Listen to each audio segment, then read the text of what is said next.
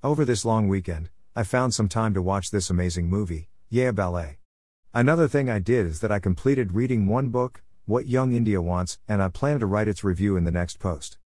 The movie is superb and heart-touching in almost every aspect of filmmaking. The story, the actors and their background in Mumbai, their struggles and finally, making their dream come true has been filmed wonderfully. Kudos to Sony Tarapuriwala for making such an amazing movie. The topic of this movie is in fact very unique because even though ballet is world famous in many parts of the world, but somehow, it never entered India. Maybe India already had a lot of its own ethnic and cultural dance forms, that there was simply no space for ballet to occupy. This movie, however, is based on a true story. An Israeli-American, Saul Aaron, based on real-life ballet teacher Yehuda Maor, is invited to Mumbai by a dance academy to teach ballet to its students. The dance academy has quite a number of rich kids from affluent parts of Mumbai, but somehow, two guys, Amiratan Shah and Manish Chauhan, both of them being from slum areas of Mumbai, are miraculously allowed to enter this academy. And by their talent and a bit of luck, the teacher, Saul, spots both of them and finds that amongst all the students, only these two guys have the perfect talent and physique to become a ballet dancer.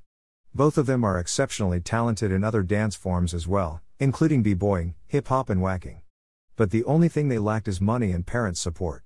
Manish had to leave his house as his father disapproved of him and he chose his dreams of becoming a world-famous ballet dancer over other comforts. The movie shows how much hardships he had to endure to make his dream come true. Amiruddin, or simply as Amir, also came from slum area and suffered from bias, street fighting and lack of family support for his dancing skills. Later, Saul took care of both of them and allowed them to stay with him in his house. They both learned a lot from Saul and he stayed with them in their times of need. In fact, when they both got selected to attend the ballet course in America, but couldn't make it to the U S visa due to their lack of financial assets, Saul deposited his own money in both of their accounts to make sure his poor yet talented students get to attend the ballet course. I wonder who does this in real world which is filled with cynicism and jealousy. This scene touched my heart. Finally, they did make it to the ballet school in America and the movie ends with an happy ending. But it does teach a lot of lessons and insights. After watching this movie, I got to know how much talent the poor kids living in slum areas of Mumbai and even other parts of India have. This often goes unnoticed most of the times. Amir and Manish were lucky to get discovered by Saul and finally they could make their dream come true. The film portrays the typical expectation of Indian parents to ignore their kids' talents in all fields, except academics. Both Amir and Manish family disapproves their son's dancing talent. Only later do they realize how fortunate they are for God and Allah to bestow them with a son having such an incredible talent which is found in one in millions. I wonder how many Amir and Manish are there in India, who would be having some gifted talent in arts, dance, music, writing or painting, but often gets neglected just because the Indian dream only allows engineers and doctors to be respected and paid well. The rest professions according to the middle-class parents are ticket to poverty and joblessness. Finally, the most touching character is that of the ballet teacher, Saul Aaron. Where can we find such benevolent and selfless teachers in this world today?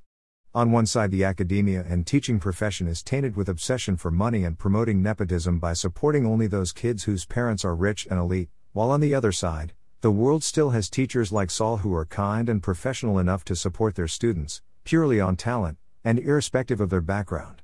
The film does have a scene where one of the rich students' parents, whose daughter could not make it to the ballet course due to lack of her talent, tries to question the academy owner if those slum kids got an admission based on reservation.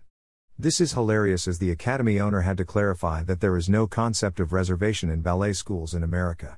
Even in twenty twenty-one, the fact that Indian society is obsessed with medieval concepts of caste and reservations, and often sidelines talent is deeply troubling. But in spite of all this, both of them could successfully make it to the ballet school. Indeed, fortune favors the brave and the talented. I end this movie review here and would like to tell my dear readers to watch this movie on Netflix. It's simply worth watching. Copyright Abhishek Karadkar and abhiknotes dot com, twenty twenty-one.